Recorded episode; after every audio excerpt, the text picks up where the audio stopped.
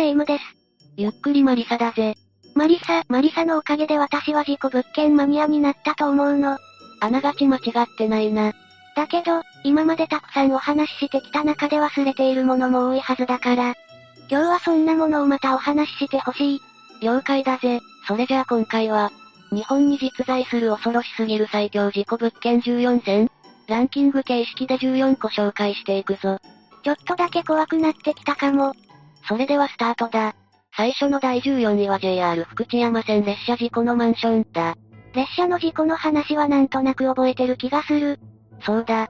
2005年4月に JR 西日本の福知山線列車が脱線して、乗客や運転士を含めて107名が亡くなり、562名が負傷するという、列車事故としては、最大における大惨事となった事故だ。覚えているわ。あの事故の映像は、衝撃的だったもの。確か、脱線した列車が、マンションにめり込むような状態になっていたわよね。ああ。先頭車両が、マンションの駐車場に突っ込んだ形になっていたよな。住民の車も、その衝撃に巻き込まれていたそうだぜ。そうだったんだ。犠牲になった人たちは、先頭車両や2両目が多かったとされている。マンションに住んでいた人たちも、驚いたでしょうね。住民は最初、大きな地震かと思ったらしい。しかし、下を覗くと列車が横転しており、あちこちから悲鳴や助けを求める声が響いていたそうだ。もう、地獄絵図ね。マンションに住んでいた人たちは無事だったの？人的被害はなかったと言われているな。だが住民たちは、もうこの家に住めないという思いでいたそうだ。そりゃあそうでしょうね。そして事故後には、マンションのあたりで心霊現象が多発するようになったんだ。え、事故の犠牲者の霊ってこと？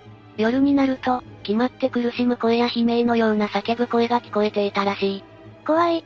あまりにも頻発するということで、管理会社にまで問い合わせがあったそうだ。ノイローゼになりそうね。中には血まみれの人を見たという証言や、黒い影のような人影を見たというものまであったんだ。多くの人たちが、瞬時に亡くなってしまったものね。きっと成仏できない例も多いんでしょうね。このマンションは、その後どうなったの？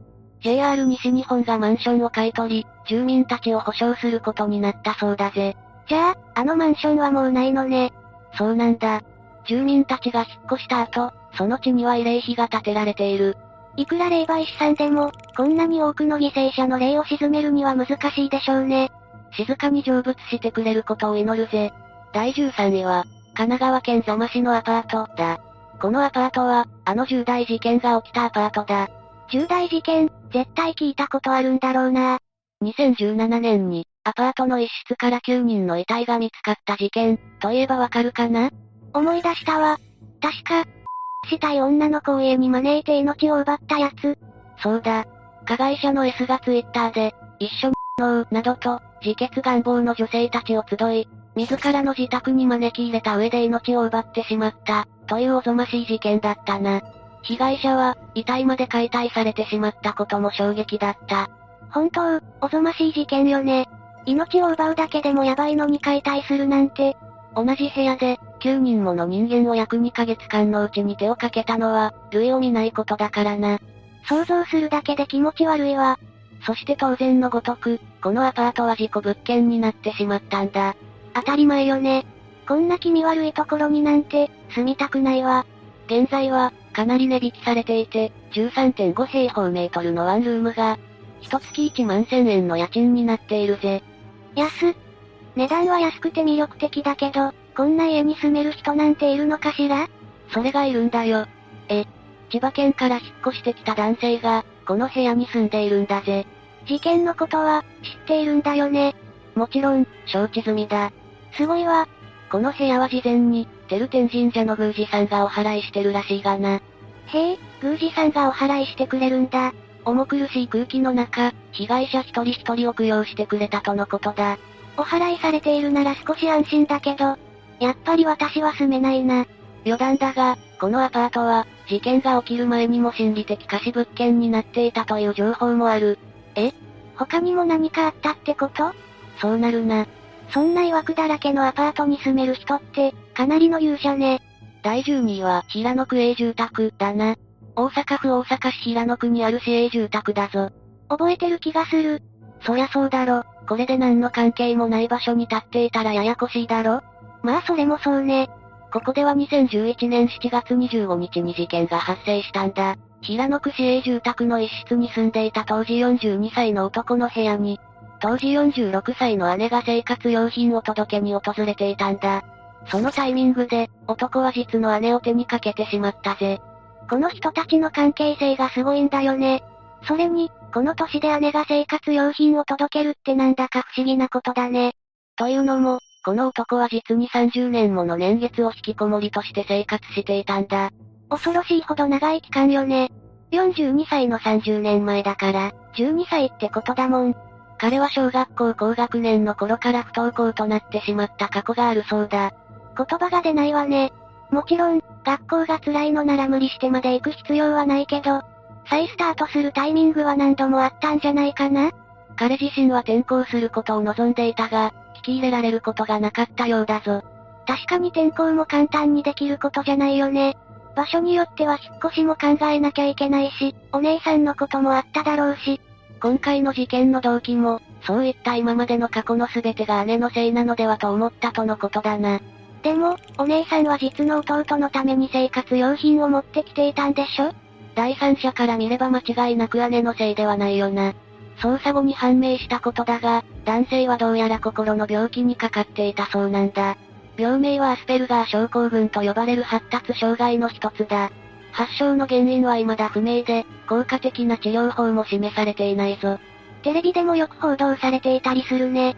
治療法がないからといって放置してしまうとうつ病や強迫性障害といった、二次障害に苛まれることもあるんだ。これらを踏まえて、裁判ではアスペルガー症候群が事件に影響しているとはいえ、被害者を手にかけることが社会的に認められることはない。最終的には自分の意思で犯行に及んでいるとし、アスペルガー症候群であることによる刑罰への考慮は大きくないとしたんだ。この病気の恐ろしさを患ったことのない人にはわからないけど、どれだけ考えようと人を手にかけることが許されることではないよね。こうして検察官の求刑であった懲役16年を上回る懲役20年の原判決を破棄し、懲役14年となったな。そんな事件がこの団地で起きていたんだね。団地である以上、近隣の方は他の人のトラブルであろうと影響を受けるぜ。みんなも団地に住むときは要注意だぞ。つつましく暮らすよ。第11位は、堺区市営住宅、だぜ。大阪府大阪市堺区にあるこの住宅は歴史の教科書にも載っている大仙古墳が近くにある、地上10階建ての建物となっているんだ。あの鍵穴みたいなやつね、割と歴史の授業の序盤で出てきたわ。最初に言っておくが、この事件は超複雑だからしっかり聞いてくれよな。複雑な事件ね、心して聞くよ。事件は2013年6月26日、この市営住宅の10階の部屋に住む21歳男性に、あなたの部屋で人が倒れている、と関東弁で話す謎の男から電話が入るんだ。ここからは倒れていた人を A、21歳男性を B とするぜ。謎の男から電話って時点でとんでもない話なのがわかるわ。B はこの電話を自身の母親 C に連絡しようとするが、電話に出たのは内縁の夫である D。ともかく D に事情を説明すると D から伝言ゲームのように C、B の姉である E に伝わるんだ。とりあえず事情を親族に伝えることに成功したということだね。その後、E の夫 F に伝わり、F は勤務先の同僚 G と B の元へ駆けつけるんだ。ちょっと、G って親族でもないただの他人じゃない。なんで親族が行かないのよ。もし、今から人が倒れている現場に来い、って言われたら怖くないか？おそらく、面倒ごとに巻き込まれたくなくて押し付け合ったんだ。とにかく姉の夫 F とその同僚 G が部屋へ着くと、B でもない40代の見知らぬ男 H がいたんだ。もう頭がこんがらがるよ。H は何者 ?F と G も首を、A がいることを確認し、ようやく警察への通報に至るぜ。この通報の間に先ほどの謎の男 H は姿を消し、音沙汰がなくなるぞ。さらに、A が発見されて2日後の時点で次は B が音信不通になったんだ。いやいやいや、こんなことってあるの？何が何だかわからなくなる。結局、捜査は難航し未だに未解決の事件となっているんだ。レイム、理解できたか？軽くまとめてほしい。まず A は26日に B の部屋で自ら命を絶った40代男性。B は21歳で A が命を絶った部屋の居住者。事件後に音信不通。C は B の母で A と顔見知り。D は C の内縁の夫で B の電話に応答したため B 以外で事件を最初に知った人物となるな。E は C の娘で B の姉。F は C の夫で同僚 G と電話で警察に通報。G は F の同僚で、赤の他人だが E に連れられ現場に行った人。H は40代で突如部屋に現れ急に姿をくらました人物。って感じだな。まず真っ先に怪しいのは H だね。H はもしかしたら、最初に B に電話した人じゃない？それも残念ながらわからないんだ。電話の声は B しか聞いていないが、B が H と接触したという情報はないぞ。私としては A とかお見知りの C が怪しい気がするな。C って、B のお母さんだよね？確かにお母さんは息子が事件に巻き込まれているのに、やけに消極的にも感じるね。少なくとも G はただのとばっちりな気がするぜ。同僚さんね、ただ衝撃的な現場を見ただけってちょっとだけかわいそうかも。この中に何かしらを隠している人物がいるのだろうが、もう事件からかなりの時間が経過しているし、今後の進展は期待できそうにもないな。第10位は、犯人から届いた削除依頼だ。改めて衝撃的なタイトルしてるね。まずは事故物件の内容から話していくぜ。場所は関西地方の一軒家、兄弟間で殺人事件が起きてしまったんだ。普段は母親と長男、そして祖父母が暮らしていたんだぜ。その日は次男が県外から帰省。そこで兄弟喧嘩が勃発し、長男がナイフで命を奪ってしまったんだ。兄弟喧嘩激しすぎない？救急車で運ばれ懸命の治療が行われたが、次男が助かることはなかった。こうして事故物件が誕生してしまったんだよな。ああ。お母さんもなんともやるせないでしょうね。この事件はニュースでも騒がれ、テルさんのサイトにも掲載されることとなった。長く事故物件を扱っているテルさんだから正直兄弟での事件も珍しくないんだよな。だけど、特殊なのはここからなんだ。テルさんのサイトにクレームが入ったんでしょ？クレームってまさかその長男からってこと？普通なら事件を起こしたから刑務所にいると思うだろ？長男は責任能力がないと判断され不起訴になったんだ。そうだったのね。そんな長男から事件から数年後に、サイトから情報を削除してほしいと連絡があったんだ。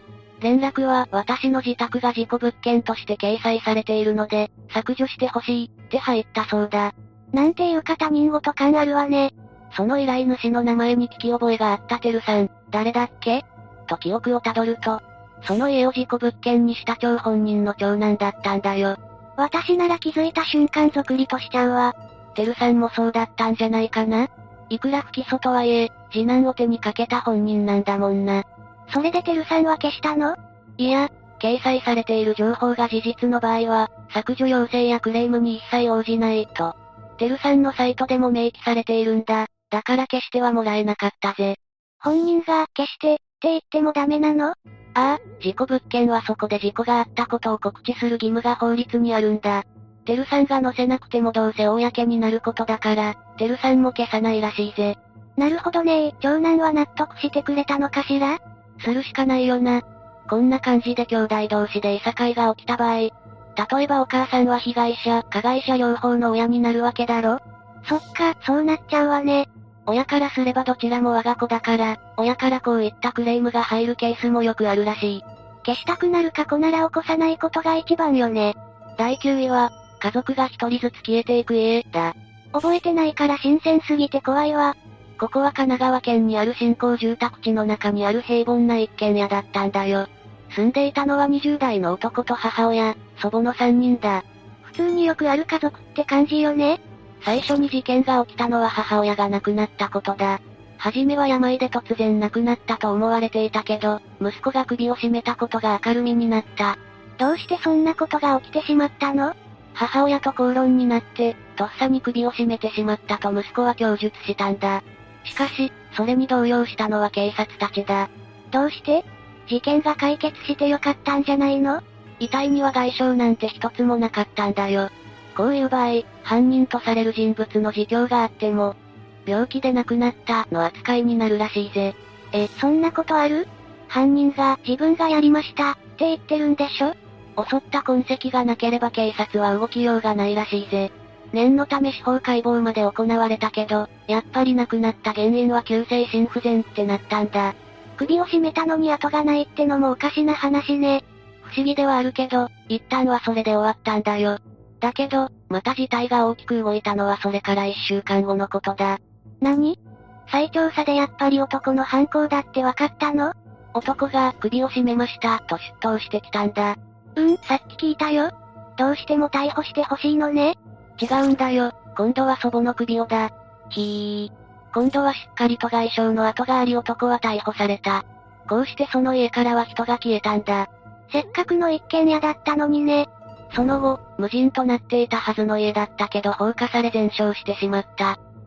人犯の家、みたいな感じで燃やされたの？いや、それが、こんな幸せそうな家に住むなんて許せない、という嫉妬心からだから闇深いぜ。実際は全然幸せじゃないのに。この事件は全てが1ヶ月ぐらいの期間で起きたという非常に速い速度でのことなんだ。こんなに早く色々な事件が起きるのは事故物件の中でも珍しいとのことだ。でしょうね。第8位は、京都府メタボ広沢だ。誰がおデブじゃー。いつ霊夢のことをデブなんて言ったんだ？自覚あるんじゃないか？メタボというのは、建築様式のことだ。日本の高度経済成長期に、人口増加や都市部の発展のために、新しい建築計画を取り入れたのが、このメタボ建築だな。へえ、なるほどねじゃあ、メタボ広沢っていうのはどんな場所なの？メタボ広沢は、京都府にある有名な幽霊マンションだ。霊夢は、佐賀嵐山って聞いたことあるか？佐賀嵐山って、観光地のイメージよね。神社やお寺、竹林とか有名でしょ？結構知っているじゃないか。京都は、好きなのよ。そうか。楽しんでいるところ悪いが、昔の嵐山あたりは、曰く付きの場所だったんだぜ。ん？嘘よね？嵐山あたりは、平安時代、風葬地だったんだ。風葬地？今日で生き絶えた人たちを、そのままの形で野ざらしにしていたんだぜ。亡くなった人をそのままにしたの？ああ。なんで？当時は、身分の高い人だけが仮装されていたんだ。え？えそんな曰く付きの場所に、メタボ広沢がある。このマンションは、上から下まで、吹き抜けの構造になっているんだ。ことの始まりは、マンションのオーナーの娘が、8階から身投げしたことだった。うわ、娘が自決したんだ。それから夜23時頃になると、ドンと人が落ちたような大きな音がしたり、誰もいないはずの部屋から、壁を叩く音がしたり、女性のもがき苦しむ声まで聞こえた、という証言まであるんだ。いやいやいやそれだけにとどまらないぜ。吹き抜けになっている場所を見ると、女性の霊が何度も上から落ちてきたり、死ねない、などとつぶやく、髪の長い女性の霊が出てきたりすることもあるそうだ。本当に、幽霊マンションだわ。マンションに関係のない人まで、メタボ広沢の異様な空気に誘われるのか。突発的に自ら命を絶つ、なんてこともあったそうだぜ。そんなに強い霊なのね。これは、除霊は難しそう。さらに、あの芸人のガリガリガリクソン氏が、何度もこのマンションに行き、悪霊に取り憑かれてしまった、というオチまである。全く笑えないわ。むやみに遊びに行っては、取り憑かれても仕方ないよな。マリサ、厳しい。現在は、マンションの外観や名前が変わっているそうだぜ。まだ幽霊さんは、住み着いているのかしら？第7位は、横浜磯子住宅、だな。横浜ってことは神奈川県の話だわね。霊夢の言った通り、この団地も神奈川県にあるぞ。1973年4月に建てられたこの住宅は地下9階、地上11階建ての大型施設となっているな。地下9階って、ガンダムでも入ってるのってレベルじゃん。ちなみに今私が言った語尾のジャンは横浜弁らしいよ。意外にも神奈川県みたいな都心部に近い場所でも方言ってあるのか。この住宅内の部屋は 2LDK の部屋が多くあるみたいだな。そんな住宅で事件が発生したのは1982年12月24日、クリスマスイブのことだぜ。こんなビッグイベントの日に事件が起きたんだね。夜7時10分頃、この住宅の屋上から女子中学生3人が飛び降りてしまったんだ。今回の女子中学生3人は同じ中学校の同じクラスの3人組だったな。普段から仲が良かったのかな中学生ならクリスマスイブは彼氏とだったり家族とだったり、なんならこの3人で遊びに行っても楽しそうじゃない。この日、3人のいた学校では終業式が行われたんだ。3人は共に終業式に出席し、一度家に帰った後に JR 磯子駅にて集合したぜ。その時は3人に加えてもう2人女子の友達がおり、5人で根岸線に乗り大船駅に行くんだ。学校が冬休みに入って楽しい時期なのに、なんでこんなことに？そこから湘南モノレールに乗って海岸の方まで行って遊んでいたぜ。この時点では今回犠牲となった3人は元気そうに遊んでいたんだ。午後6時30分頃、遊びを終えて磯子駅まで戻り、この時に3人は2人の友人と解散。わずか30分後、駅近くにあったこの住宅のエレベーターに乗って屋上へ。入居者専用の洗濯物干し場となっていたこの住宅では屋上への出入りは自由だったんだ。元気だったのにこの30分程度の間で何があったっていうの屋上は金網が張られていたものの、一部に穴が開いていたためそこからまずは二人、後を追うように一人が飛び降りてしまったんだ。まだ若い女の子たちで、これから楽しいことがたくさん待っていただろうに。それとも何か誰にも言えない悩みでも抱えていたのかな？今回の中学生は共に3年生で受験期を迎えていたが、一人は私立高校の推薦入学が、他の二人は受験校が決まっていたが、成績を見ても合格できるラインだったぜ。だとしたら受験関係で悩んでいたとも思えないね。じゃあ、思春期によくある対人関係や恋愛関係の悩みかな？三人の中の一人は男性関係で悩みを抱えていたという情報があるな。だが、決定的なのはこの一人の女性はあの世への憧れがあったみたいなんだ。あの世への？確かにこの世を去ったらどこへ行くかわからないけど、そういった詩の英文が見つかっているんだとか。最終的に言われているのは、一人の異性関係の悩みに同情した二人が、共に飛び降りる覚悟を決めたのだと言われるようになったな。真実は今回犠牲となった三人しかわからないぜ。三人のご冥福をお祈りいたします。では続いていくぜ。第6位は、プルデンシャルタワーだ。確かすっごい高級なマンションなんじゃなかったっけ？プルデンシャルタワーは、オフィスやレストランが入っている高層ビルだ。さらに26階から上は、賃貸マンションにもなっている。すごい豪華なラインナップ。そんな建物があったのね。プルデンシャルタワーの前には、高級ホテルが建っていたんだぜ。あら、前の建物まで豪華だったんだ。そんな素敵な場所で、何かあるわけ？ああ、心霊現象が多発している。ええー、何かの間違いでしょ？ここはな、かつて大きな火災があって大勢の命が失われた場所なんだ。火災？一体どうして？ホテルニュージャパン火災のことだよ。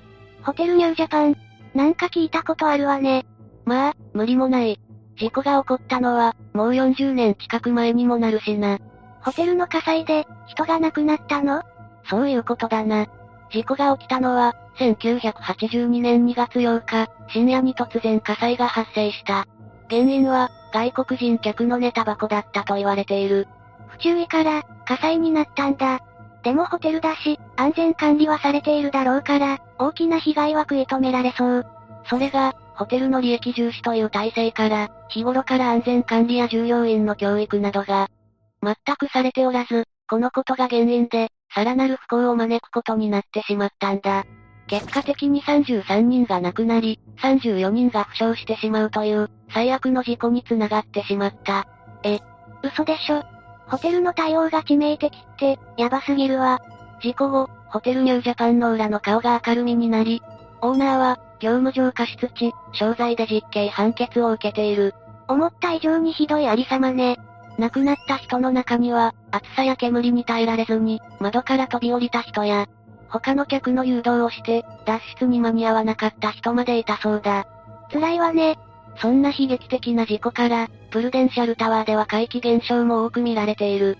誰もいないはずなのに、複数人の話し声が聞こえた、というものや、助けて、という悲鳴、窓から炎が見えた、というものまである。確実に、火災で亡くなった人の例よね。宿泊者は、札幌で行われている、雪祭りのツアー客がほとんどだったそうだぜ。きっと、楽しみにしていたわよね。そんな中亡くなるなんて、きっと未練があるんだと思うわ。そうだな。二度とこんな事故が起きませんように。第5位は、米軍による事故物件だ。へえ、米軍、米軍基地ってなかなか謎めいてるわよね。昔、私の知り合いが米軍基地内のスーパーで働いてたんだよ。日本にはない商品がたくさんで通貨もドルだったらしいぜ。日本だけど米軍基地内は異国なのね。日本円でも買えるみたいだけど表記はドルだったようだぜ。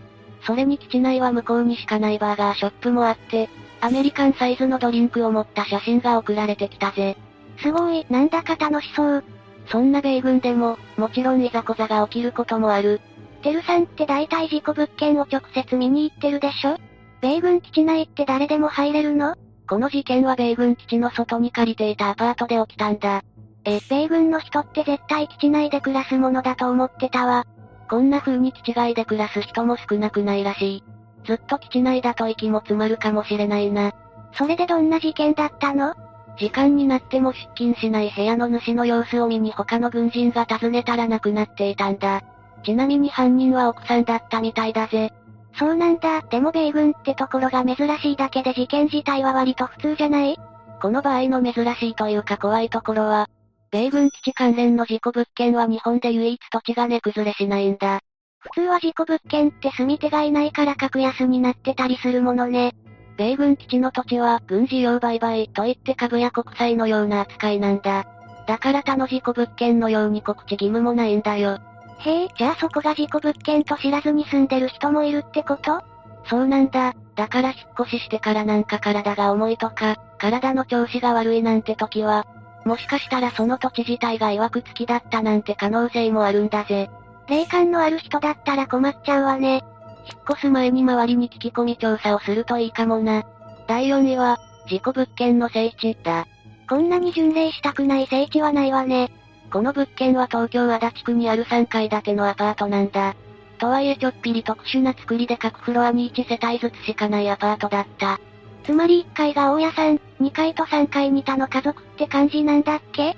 よく覚えているじゃないか。このアパートを上から順番に見ていこう。アパートの屋上には洗濯が干せるようなスペースがあったんだけど、まずそこで亡くなった人が出た。屋上で自ら命を絶ってしまったみたいだぜ。早速不穏な雰囲気が漂い出したわ。次、3階部分では酔っ払った入居者同士が殴り合いになり、ビール瓶で命を奪ってしまったんだ。え？え一家族ずつしかいないんだから仲良くしてよ。次に2階、と行きたいところだけど、先に1階から行くぜ。その謎の飛ばし、嫌な予感しかしないわ。1階は大家さんの職場兼住居があったんだけど、次の被害者はなんとこの大家さんだったんだ。大家さんまで、そして、大家さんの手にかけたのは2階の住人なんだよ。それがわからないんだよ。なぜなら大家さんを手にかけた犯人が分かった時は、2階の住人も山奥で自決し、変わり果てた姿で発見されたからだ。壮絶すぎない？すべての階で犠牲者が出てるじゃないのよ。それに特徴的なのは住人同士でいさかいが起きているんだよな。確かに、ちょっと珍しいかもしれないわね。ちなみにこの事件が起きたのは全部で4年の出来事だ。4年間の間に全ての階で犠牲者が出たのね。このアパートに住んだばかりに命を落とした。この事故物件を見て、テルさんはそう感じたみたいだぜ。そんなこと聞いたら絶対にそのアパートには住みたくないわよ。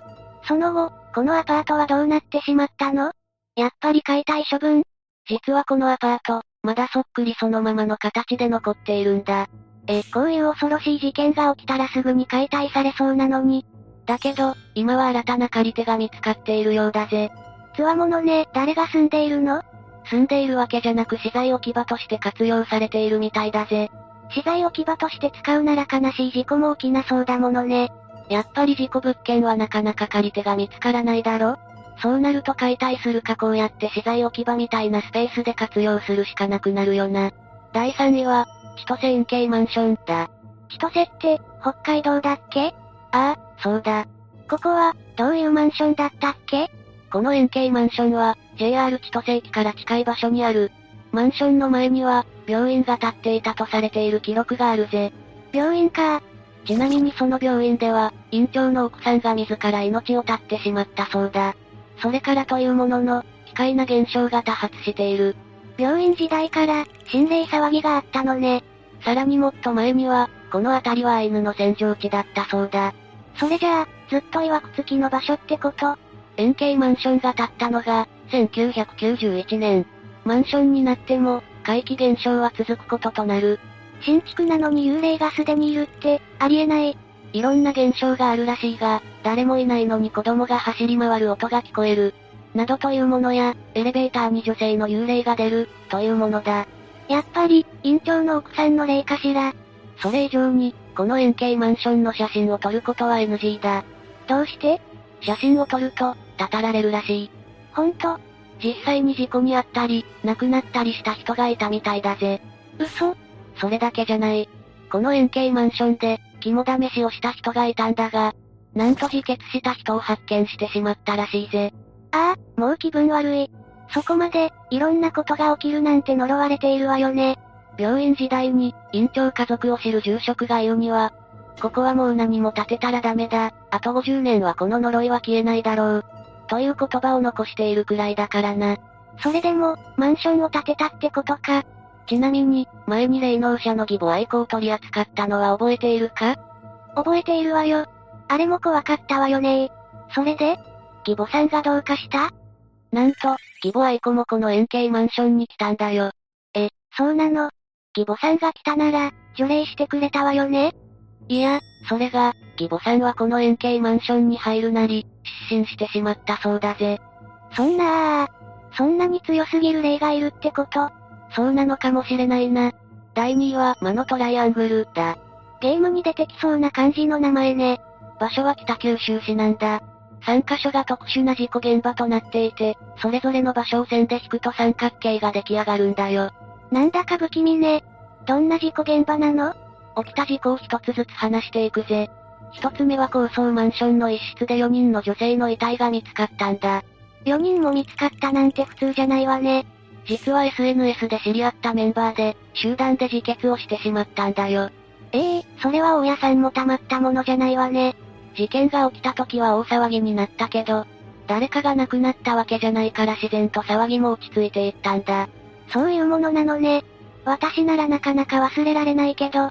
だけどな、そこからまた近い場所で事件が起きたんだ。その高層マンションから徒歩圏内のアパートで3人の遺体が見つかったんだ。え、また複数人しかもみんなミイラや骸骨化していて身元の特定すら困難な状態だったんだ。かなり事件から時間が経っていそうね。部屋からは争ったような形跡はなく気がだったのでは？と言われているぜ。それはなかなかのインパクトね。その部屋からは太鼓の音やお経を読む声が聞こえてたって話もある。ええー、怖い怖い、どういうこと？実はな、その3人のうちの1人は80代の高齢女性だったんだけど、過去に自分の母の遺体遺棄事件を起こしているんだよ。なんか訳ありな感じ？高齢女性は蘇生信仰を持っていたんだ。つまり自分の母を葬儀に出さずに、部屋で生き返らせようとしていたんだよな。え、でもその部屋から聞こえてきた太鼓はお経はその事件よりもずっと後なんでしょ？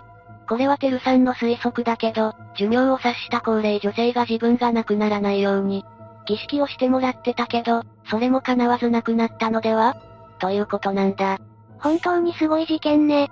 そして三つ目だ。ここは自決が連鎖してしまったマンションだ。自決の連鎖？そんなことあるの ?10 階建てのマンションの3階から事件は始まった。火事で亡くなったと言われていたが実際は昇進自決だったらしいぜ。マンションが事故物件になると他の住人にも影響が出そうよね。その事故部屋はどうなったの？事故物件は開示しなければならないから多少安く買えたりするだろこの部屋にも買い手がついたけど、その買い手はなんとその部屋の真上の住人だったんだ。真上の住人？自分の親でも住まわせたの？いや、なんと床をぶち抜いてメゾネット仕様に勝手に改造してしまったんだ。マンションをメゾネット、そんな発想全くなかったわ。しかしその数年後、その買い取った住人もその部屋で自決したんだ。え、なんで？この衝撃的な事故物件が全て近距離で発生している。このことに事故物件を多く見てきたてるさんも不思議に感じているそうだぜ。別に特別治安が悪い地域とかでもないんでしょ？だから不思議なんだよな。一体何がその三角地点にあるんだろうな。第一位は、帰ってくるかもしれない犯人だ。絶対忘れない、これだけは。これは未解決の事故物件なんだ。答えは世田谷一家、外事件だね。そうだ、40代の夫婦とその子供二人の命を奪ったひどい事件だぜ。実はこの立地はちょっと複雑だったんだ。もともとは住宅地だったけど、都立公園の拡張工事の影響で事件当時は周りに家がなかったらしい。だからこそ狙われてしまったのかも。普通は未解決だろうが取り壊され新たに売りに出されるものなんだ。だけどこの家も公園になる予定だったため、今もそのまま保全されている状態なんだ。そんな特殊な事情があったんだ。まあこれは特殊すぎるけど、他にも未解決事件の部屋に住む人とかいるらしいんだ。てるさんは自分なら絶対に住みたくない、って言ってるぜ。呪われているかもしれないから？犯人がまた襲撃してくるかもしれないからさ。そこの住人に恨みがあったとは限らないだろ犯人の狙いが家や土地ならまた奪いに来るかもしれないってことね。そういうことだ。未解決の場合、犯人がどこにいるかわからないからな。格安だからって安易に住むのは考え物ってことね。というわけで解説は以上だな。事故物件ってここまで事例があるとなると、ガチで危ないのかも。生半可で関わるべき場所ではないことは確かだぜ。私はあんまり関わらないようにする。それでは今回はここまでにしよう。みんなの印象に残ったお話はどれだったかな？ぜひコメント欄にて書き込んでくれよな。それでは最後までご視聴ありがとうございました。